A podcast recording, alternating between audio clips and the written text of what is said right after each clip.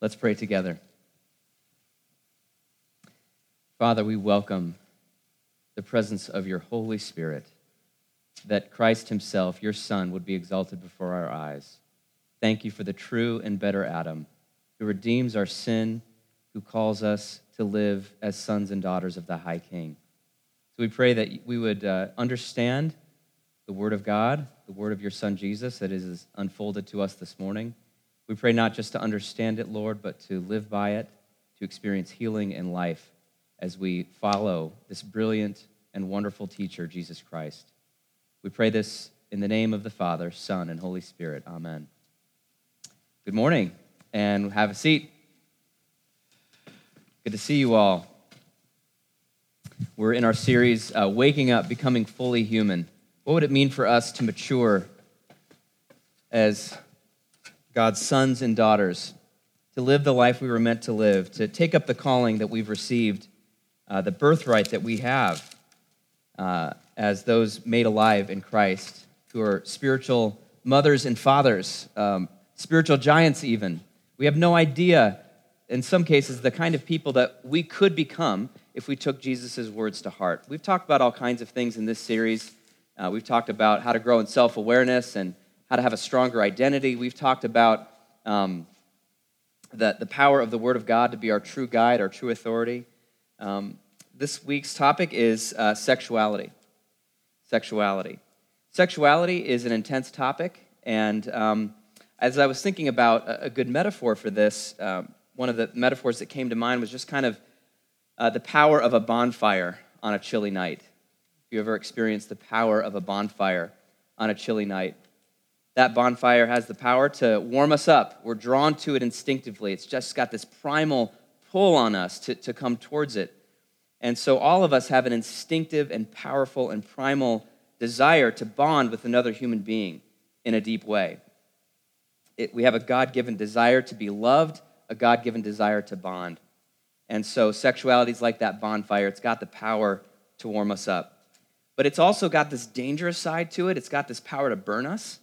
And so some of us have been like burned by that fire. And we've put our hand in uh, too soon, or someone pushed us in. We didn't even ask for it. And so, even this, this topic itself, we bring scar tissue and burns and pain. And the bonfire is a really uh, intense memory zone for us. Um, so, some of us, you know, we all feel drawn towards the bonfire. Some of us have been burned by the bonfire. And I think uh, a lot of us, you know, we see the bonfire from a distance and we're still in the cold. And uh, maybe either because we've chosen to follow Jesus, we're staying away from it because it's not yet time, um, or maybe we've been pushed away from the bonfire, and so we feel rejected, we feel left out, um, we feel like we're missing out. Some of us are wondering, is it even worth it to stay away from the bonfire? It's so cold out here in the woods. And so uh, we've got a different kind of hurt, not the hurt that comes from getting burned, but the experience that comes from being left out from the warmth. And um, so, how do we relate with the bonfire? How do we relate with this God given, powerful, beautiful dimension of our humanity, uh, which is our sexuality? So much depends on where we go with this. So much depends on whether we listen to the dominant cultural message or whether we listen to the words of Jesus. Which one is right? Which one has more insight as to what it means to be fully human? And so, the way we answer the question of how do we relate with our sexuality, how do we relate with our bonfire, will have a profound impact on the rest of our life. It's a hinge point, it really is. And you can't mix the cultural message and the words of Jesus. Jesus didn't shy away from this topic because he loves us, because he cares about us. He wants us to, uh, to know the fullness of life as it relates to our sexuality. So, in the Sermon on the Mount, Jesus is going to identify two temptations that we all experience uh, in our sexuality. And he's going to um, just warn us because these have the power to destroy us from the inside out. These have the power not only to destroy us, but people around us. And then there's an opportunity cost because we miss out on the maturity that we're called to in our sexuality. So Jesus is going to talk about objectifying other people sexually, um, objectifying, making them an object rather than relating with them as a person, which leads to, out of that comes exploitation. You see that? It's, it starts with objectification, making someone a sexual object. If we're comfortable making people a sexual object, what will come out of that? Well, then we'll start to exploit people sexually. Jesus, who has great insight about the human condition, is going to help us see this flow. Um, it's a rousing call for us to take our hands out of the fire, a rousing call for us from Jesus to take drastic measures, even to, to get our hands out of the fire and to stop pulling people into the fire with us. Um, but he does more than that. It's not just a warning, it's not just, um, it's not just preventative care, it's also a healing touch. Jesus himself brings the presence of Christ. It's a healing presence, it's a hopeful presence, it's one that can renew us from the inside out. Jesus offers us hope for our sexuality, no matter how broken we are, no matter how much scar tissue we have. Jesus loves us, He's compassionate towards us, He cares about us, He does not bring condemnation. Um, Jesus, through His celibate life and sacrifice on our behalf, makes us sexually whole and makes us a source of life for others.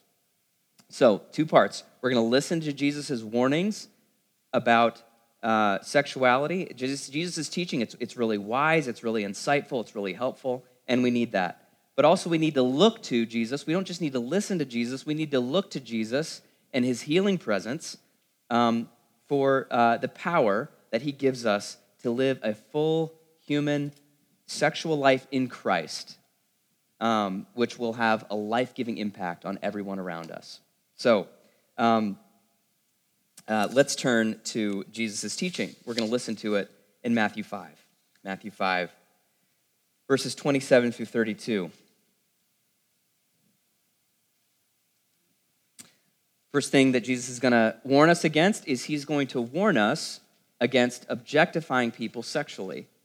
You notice that this isn't just a command. Jesus isn't saying, don't lust after people.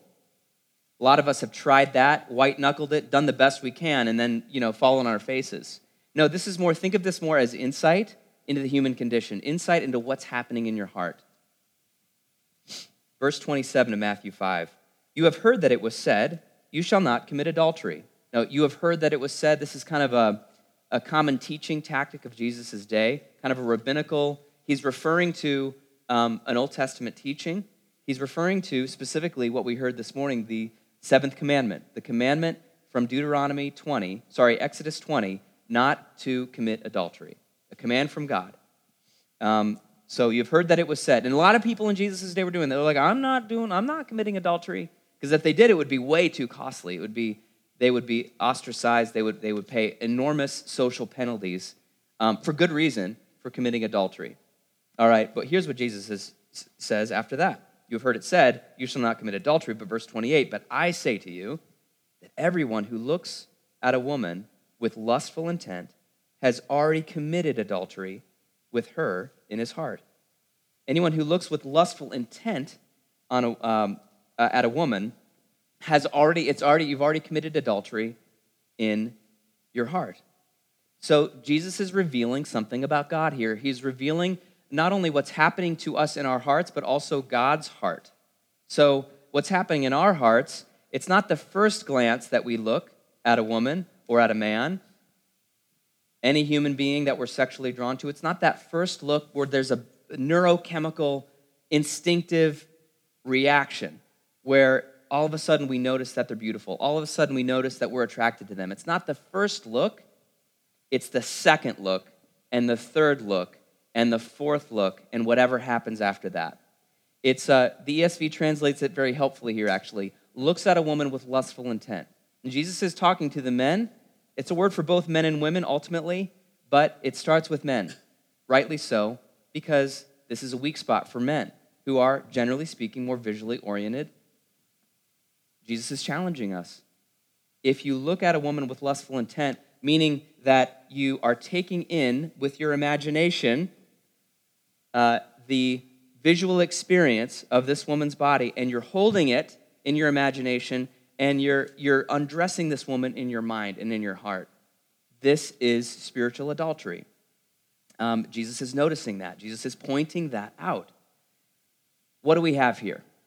We have a, combi- a toxic combination of the seventh commandment, don't commit adultery, thou shalt not commit adultery, And the 10th commandment don't covet anything that belongs to your neighbor. It's covetousness and adultery mixing together in a toxic way. Do you see what's happening here? Jesus is saying, here's what's going on. And once you give that room, all kinds of other things flow out from that. Am I right? All kinds of awful things flow out from that. Um, so, some of you I've shared this illustration with.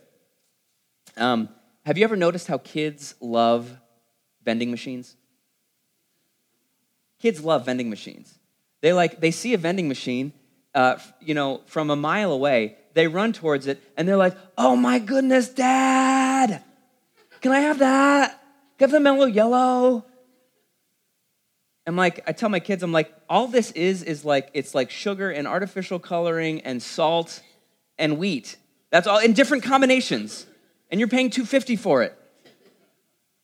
So but there's a vortex of desire between a child's heart and whatever's behind the glass. If only I had those chips. If only I had that candy. If only I had that pop, I'd feel satisfied. I'd feel, I'd feel amazing. This is all I want. They set their hearts on it.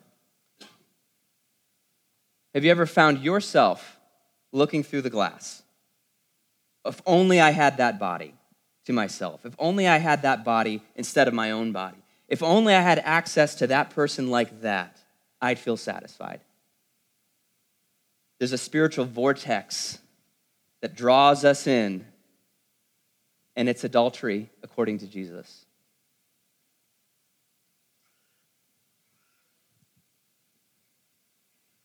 You don't have to look through the glass to commit adultery. You can just be looking at work when you're in the loop. You can be looking at the beach at the, when you're traveling for work, at the hotel, at the airport, in the restaurant, in the gym.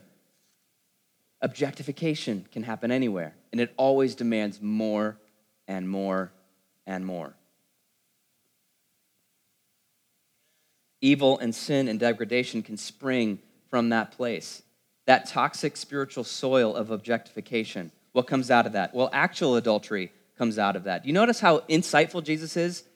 Literal adul- adultery does not happen just out of the blue.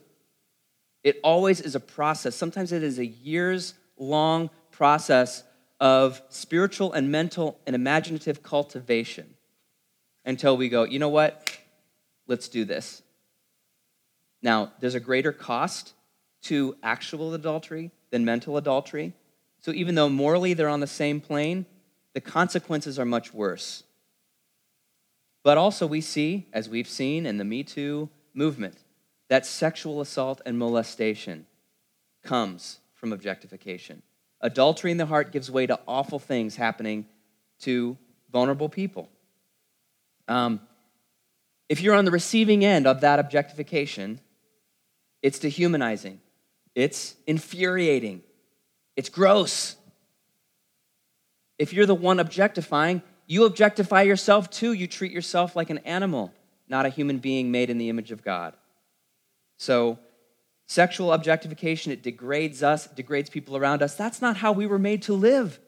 That's not what it looks like to be a spiritual mother or a spiritual father, to be a life taker, a life taker, objectifying people around us. Now, I'm not saying this to make you feel bad or make you feel guilty, but nevertheless to bring out the impact of Jesus' warning and his insight because Jesus, like a good doctor, wants to root it out. He wants to take it from the, in- he wants to go to the heart from which, where that toxic soil is, he wants to clean it out with his Holy Spirit. He wants to clean it out with his instruction. So, what is he going to do to help us move on from this? He's going to say, get drastic. Now, what you're going to hear here is shocking rabbinic language, um, which Jesus wasn't afraid to use. I'm not afraid to use shocking rabbinic language, quite frankly. Verse 29 If your right eye causes you to sin, tear it out and throw it away. For it is better that you lose one of your members than that your whole body be thrown into hell.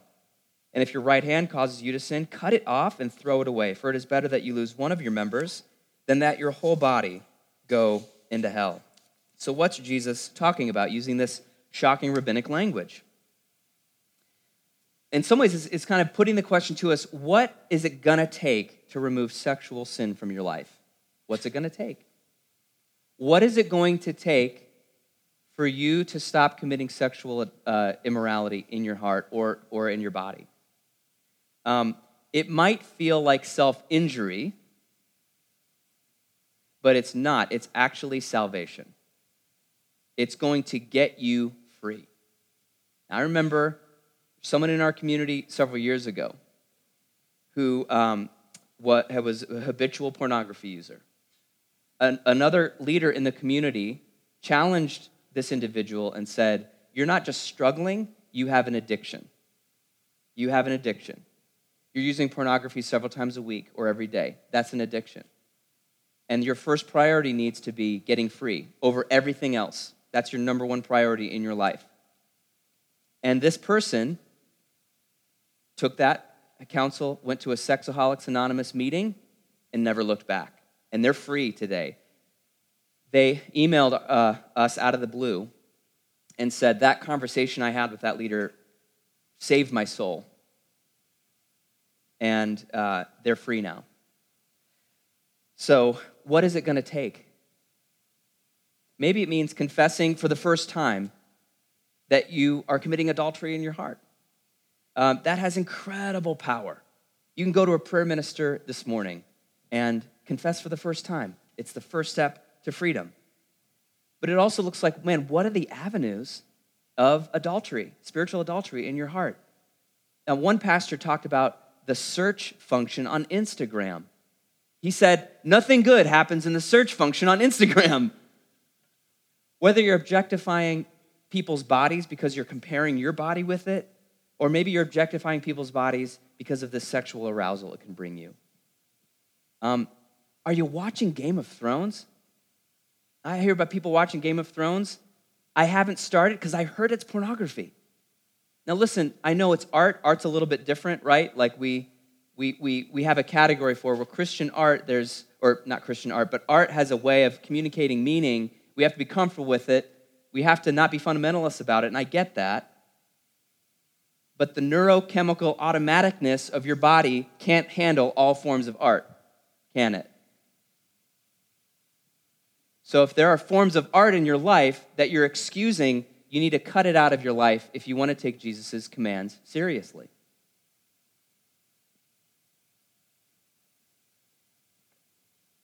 Maybe you need to dumb your phone down. Maybe you need to take a literal or metaphorical hammer to your iPhone. I'm serious. Maybe you need to have a dumb phone. Right? What's it going to take? Isn't it worth it? This is your soul we're talking about. Jesus talks about, you know, it's better to cut off your eye, your arm, than to, than to rumble into hell as a, you know, just a lump. He's talking about Gehenna. There's some nuances to this.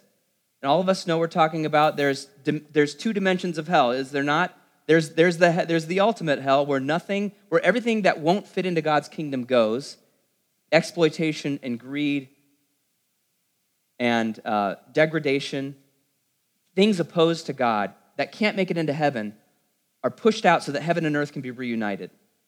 But there's a hell on earth that prefigures the ultimate hell, am I right?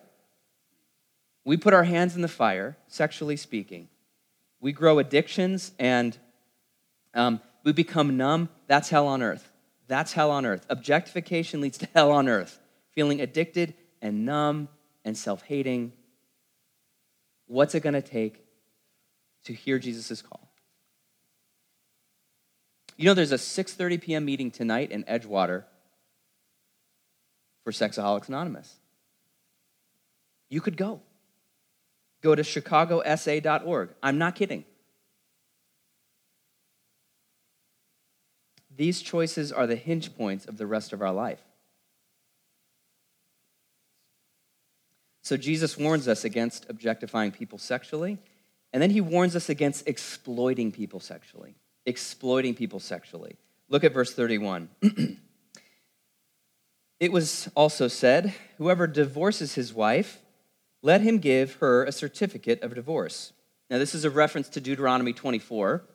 Um, and Deuteronomy 24, Moses is giving a protection towards women who have been divorced so they won't be exploited more. Um, then he says, verse 32 But I say to you that everyone who divorces his wife, except on the ground of sexual immorality, makes her commit adultery. And whoever marries a divorced woman commits adultery. Um, now, here's one important thing to know Jesus was speaking into a divorce culture of his day that favored men and exploited women. Here's how it worked there was a popular teacher, um, had a popular kind of, you know, first century podcast of sorts, who was like, hey, I have a new interesting interpretation of the Bible here. Deuteronomy 24, the certification, certi- uh, certificate of divorce. You could give your wife a certificate of divorce for doing something indecent. Well, that's something indecent. What does it mean? It could really mean anything you think it means. You're the man. Now, in context, in Deuteronomy 24, it really it meant sexual immorality. But this popular, you know, rabbinic teacher was like, hey, maybe it means you don't like her cooking anymore. Serious. Not, no, no exaggeration. This is not rabbinic shocking language from Aaron. This is what the, this is what the rabbinic teacher actually said. And so Jesus was speaking into a divorce culture that favored men. So if you didn't, if your wife burned her bread, you go, I divorce you, I divorce you, I divorce you. You give her a certificate of divorce, and that makes it legal. Okay? So, what does that do to the woman in that culture? Well, if you're a divorced woman, you're automatically stigmatized in that culture. And so, and you're financially destitute. You don't have, you have very few ways of, of surviving in that culture. What do you have to do? You have to remarry.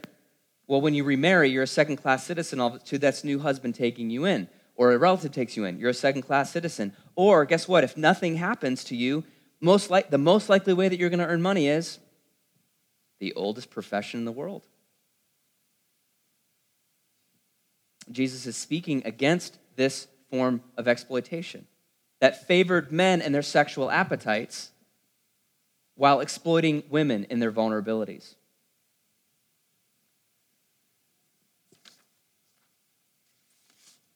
Jesus knew Jesus loved marriage. It's a creation of God. It's not a human construct, it's a God construct that reflects God's image in our bodies. God is not somehow bigger than marriage. God created marriage. And Jesus knew that unless God's intention for marriage was carried out, injustice would ensue. This is challenging, but stick with me. Injustice follows when marriage, marriages break down. The most vulnerable people pay the price. Women and children pay the price still in our day when marriages break down. So, in this passage, in uh, Matthew 19, other passages, Jesus commends marriage to us in this life marriage as a bond between a man and a woman. So, the authority figures of Jesus' day were fine with divorce as long as it was initiated by the man. If you're a woman in an abusive relationship, you couldn't initiate divorce, but the men could. Jesus says in Matthew 19, Have you not read that he who created them from the beginning made them male and female, and said, Therefore a man shall leave his father and his mother and hold fast to his wife, and they shall become one flesh. What God has brought together, let non man separate. What God has brought together, let, let not man separate. Men are called to lay down their lives for their wives, for one woman, financially, laying down your life, emotionally, laying down your life, making yourself bare, socially, laying down your life, sexually, physically, laying down your life, making it exclusive, saying no to every other woman in the world except for this woman, and I give you myself to you completely. Um, that union is designed, if God, if, if God allows it, sometimes, it, sometimes it's not possible, but if God allows it to bring forth children. And then those children have a permanent mother and a permanent father that gives them a kind of nurture that is unique and special and important that they carry with them for the rest of their life. When that happens, society flourishes. There has never been a culture in human history where that doesn't happen, that it flourishes.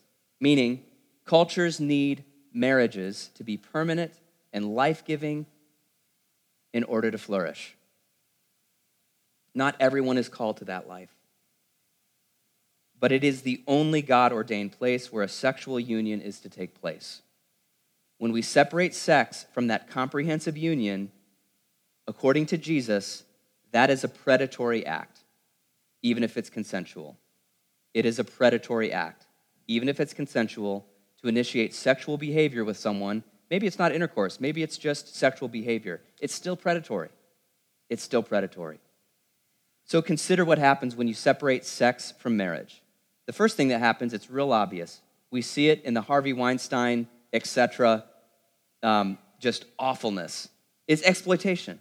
If you separate sex from marriage and that's normalized, exploitation does ensue. It, not just in our culture, in any culture where sex and marriage are separated. People who have financial power get the sex they want. Am I right? In our culture, people who have the financial power get the sex they want with the body they want, with men, with women, with children. And the most vulnerable pay the price. The most vulnerable pay the price. We see it in pornography, we see it in sex trafficking, which, by the way, sex trafficking and pornography are intertwined.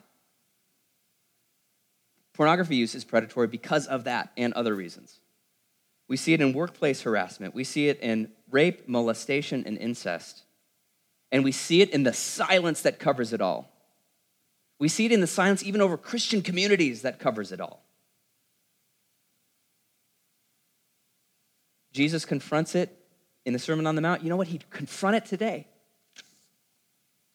So, when we separate sex from marriage, exploitation happens. You know what else happens? Heartache. Heartache happens. In marriage, sex communicates, I'm yours for life. I give myself completely to you in every way. You take it, you separate it. Outside the marriage bond, what does sex say? Sex says, You may continue to audition to be my sexual partner. That's what it says outside of marriage. Right now, I currently find you attractive. I currently give myself to you in this way. You may con- con- continue, you may continue to audition to be my sexual partner. That's what it says outside of marriage. And when the audition's over and you're cast aside, the tearing of the soul is excruciating. What's the third thing that happens when you sex- separate sex from marriage? Immaturity, quite frankly, immaturity. Relationships based on convenience do not call us up to maturity, and we do not become mothers and fathers spiritually or biologically. As soon as either party finds the relationship inconvenient, which it will become inconvenient at some point, one of them bails. Or they could bail. But relationships based on an eternal covenant calls us to a profound maturity, fully human existence, what we've been talking about this whole series. What does it mean to become fully human? We can't become fully human until we are taking up responsibility and laying down our life. There's no other way. In order for the marriage to work, we must develop virtues of selfless love, and we must take the other desires we have and take it behind the woodshed and beat it with an ugly stick the desires uh, to sleep with many women, the desire to sleep with many, whatever the desires might be that get in the way of that marriage, we are called, even though society wouldn't have it this way, to take those desires and kill them, and take others' desires and nurture them and fan them into flame. Separating sex from marriage keeps us from taking up the dignifying responsibility that is our birthright. Perhaps Samuel James said it best Unmooring sexuality, he says, unmooring sexuality from the home, from marriage, and from religion has benefited nobody more than lecherous, grasping men. Separating sex, unmooring sexuality from the home, from marriage, and from religion has benefited nobody more than lecherous, grasping men. I was especially troubled by Wendell Berry's description of modern life. Wendell Berry says this. He's talking about the social impact of just sexual liberation. It has filled the country with sexual self consciousness, uncertainty, and fear. Women, though they may dress as if the sexual millennium has arrived, hurry along our city streets and public corridors with their eyes averted, like hunted animals. Eye contact, Wendell Berry says, once the very signature of our humanity, has become a danger the meeting ground between men and women, which ought to be safeguarded by trust, has become a place of suspicion, competition, and violence. Sex inside marriage, it's like laying your life down to tend a garden, to tend vines, to make something fruitful that's a life giving source to the world. Sex outside of marriage is like becoming a locust that descends on that vine, that descends on that orchard, and eats all of its fruit. It's, it's destructive, it's selfish. So, that's why Jesus is taking away our excuses for sexual exploitation. He's taking away all of our excuses. Hey, I've got a legal certificate to divorce my wife. What's the problem? The Bible says. Oh, we, we love each other. Who needs a piece of paper? Or, you know what? That I, maybe I have an too idealistic view of like the perfect Christian guy. He's never coming along. I might as well date this guy. It's the best I can do. Jesus is calling us to wake up, to become fully human, to lay aside our excuses. But we need more than just prohibitions. We need more than warnings. We need healing. We need healing and life. All of us come with our own heartache and our own history this morning, and we need Jesus' life, not just his words. I'm going to reflect on the sexuality of Jesus just for a moment. I, especially, I'm thinking of you who are, you're following Jesus and you're like, is it worth it? is it worth it? Because you're celibate. You're not, you're not sexually active and you're doing it for the Lord. Here's what Todd Wilson says. He reflects on the sexual, sacri- uh, the, the sacrificial sexuality of Jesus. The sacrificial sexuality of Jesus in his book, Mere Sexuality. Todd Wilson says, Jesus was a lifelong celibate. Jesus was a lifelong celibate. The Son of God never had sex. He never enjoyed the thrill of romance. He never knew the rush or comfort of intimate sexual touch nor did he ever experience the intimate caress of another human being.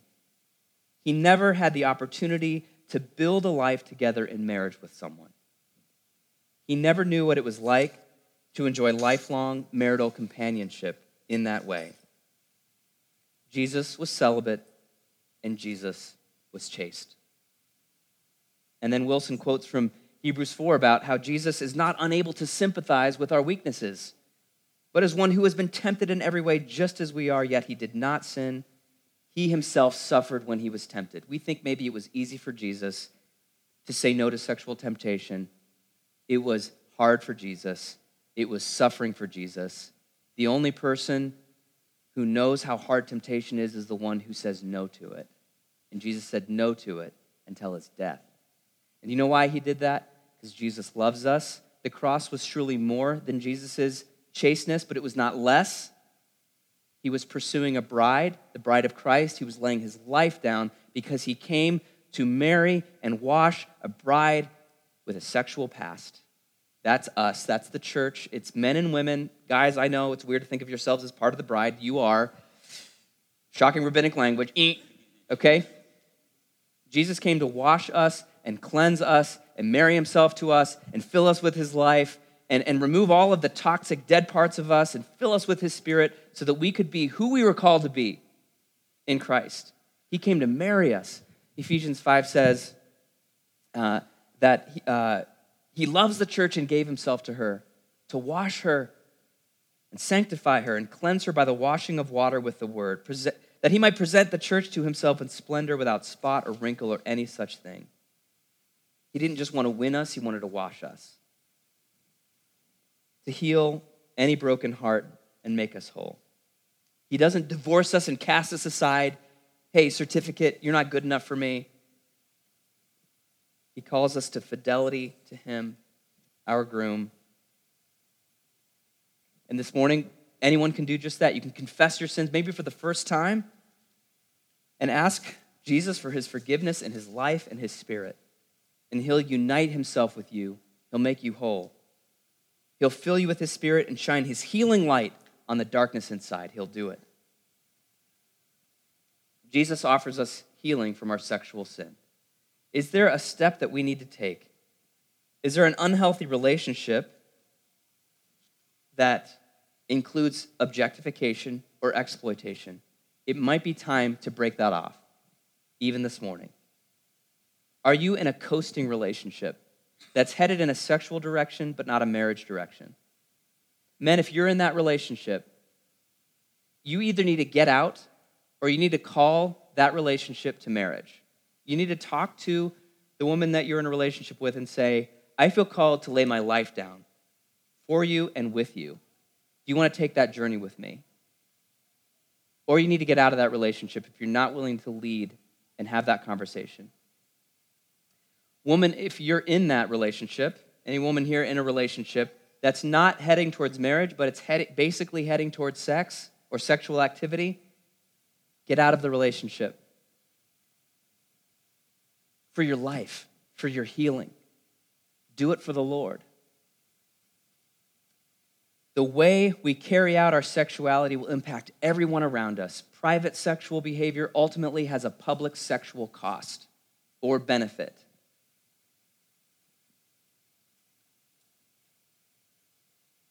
The impact we have from following Jesus in our sexuality will outlast us. It'll outlast our life, it'll outlast our death. The impact we have on the world through our sexual choices will have an impact for life giving or life taking. Jesus is calling us to be life givers through him. Our sexuality might be a bonfire that burns hot, but the presence of God is a consuming fire that calls all of us. It burns deeper still than our sexuality.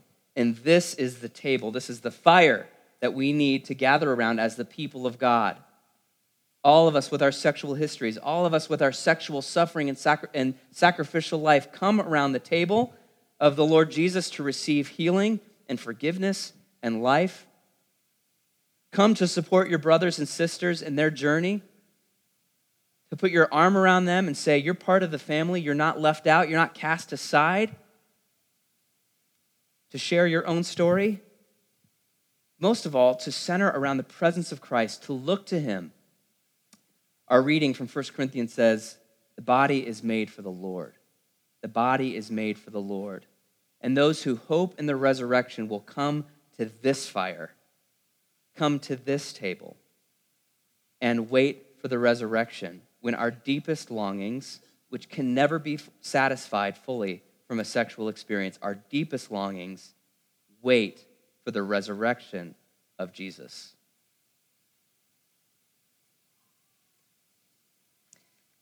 I'll leave you with a quote uh, from the young man I mentioned before. I asked him for his testimony, and one of the ways he ended it was this He said, God, the great surgeon, doesn't desire my spiritual death, but rather my life in Christ. So, for my own good, he's going to cut out what's dead and toxic and poisonous to my soul, my lust. And it's undoubtedly going to be a painful procedure. But I need only to place my trust in the surgeon to discover that for everything toxic he removes, I can claim a newfound victory and freedom in him through grace. Let's pray together. Lord, it's been a tough conversation. Thank you that you lead the way in your teaching and in your life. Thank you that you laid yourself down for us. I pray now, Lord, that we would come to you to receive everything you have to give us. Let us learn to trust you at a deeper level with our sexuality this morning. We pray that you would bring healing, forgiveness, and life in the name of the Father, Son, Holy Spirit. Amen.